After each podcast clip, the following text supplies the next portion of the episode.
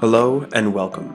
My name is Kyle Nielsen, and this is How You Level Up, a podcast where I ask questions to help you become your best self.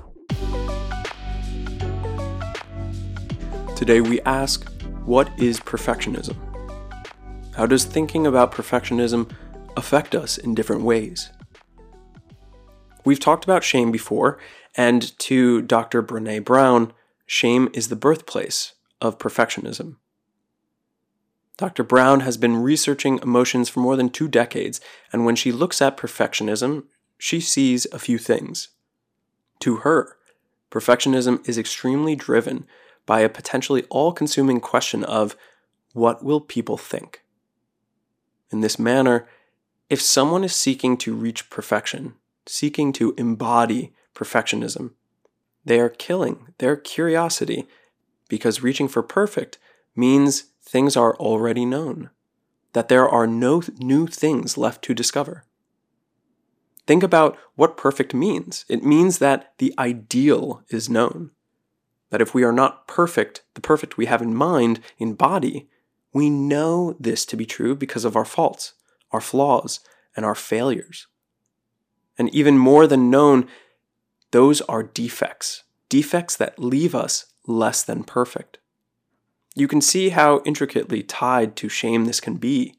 Shame is the psychological mechanism that suppresses the violation of social norms, whereas embarrassment or guilt are judgments on behavioral violations of social norms. Shame is tied to judgment of you as a person, violating that perfect idea. If someone is seeking perfection, they are under the implicit perception that to be less than perfect is to be less than, period.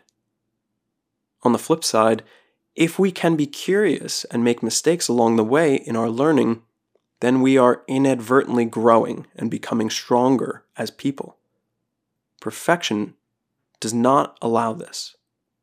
Perfect frowns upon those that would make mistakes, because how could you have not known what to do? How could you have not known what was the right thing? What was the right way to say something? Research on perfectionism has found that individuals with high levels of perfectionistic traits will fail to meet the expectations they set for themselves, fail to meet the expectations others set for them. They will perceive that people consistently fall short, and they will feel making connections is hard. In the same way that feeling shame is a sort of void of empathy, perfectionism is fundamentally about a person's need to be accepted and to receive approval. We all have a piece of us that wants to be accepted, wants to belong, wants to do things that are approved. This is why our worldview is influenced by so many outside factors.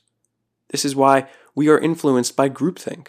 But once again, if perfectionism is about a need to be accepted and to receive approval, a person seeking perfectionism presumes that their actions and they themselves are being critically judged on a certain level. To be under the impression that we are being judged, that what we do must always be at a certain level or else face judgment, this is a path to anxiety. This is what Dr. Brown calls paralysis. Life paralysis is that inability to work on something because we're afraid that what we do will not be good enough. Life paralysis is the full stop to action and creativity, because whatever it is you're doing isn't going to be good enough. It isn't going to be perfect. Perfectionism is self-destructive. It's a limiting belief.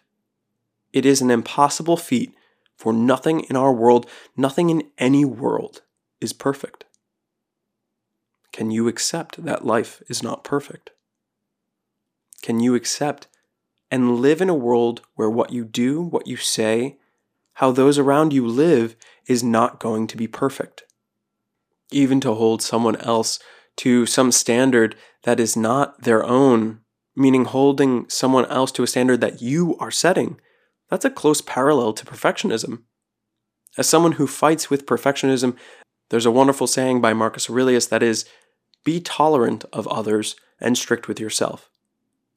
in this context, this means that you need to give others slack because you can only ever hold yourself to a standard that you set. And when you hold yourself to that standard, remember not to set it so high that you continuously fall short.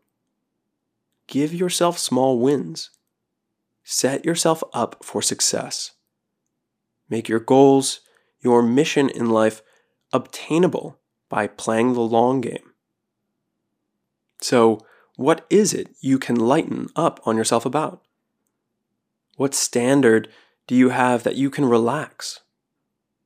Even when it comes to others. What can you give up about perfection so that you can live a fuller, happier, less judgmental life?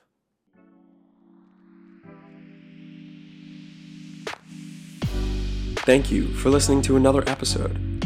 If you're enjoying the show, open up the app you're listening to this on and hit the like or subscribe button and give a 5-star rating.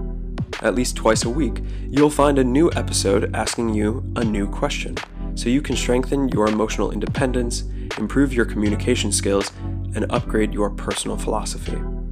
So if there's a question you'd like me to dive into next, send it to any of the social media accounts connected in the show notes here. This is all about how you level up.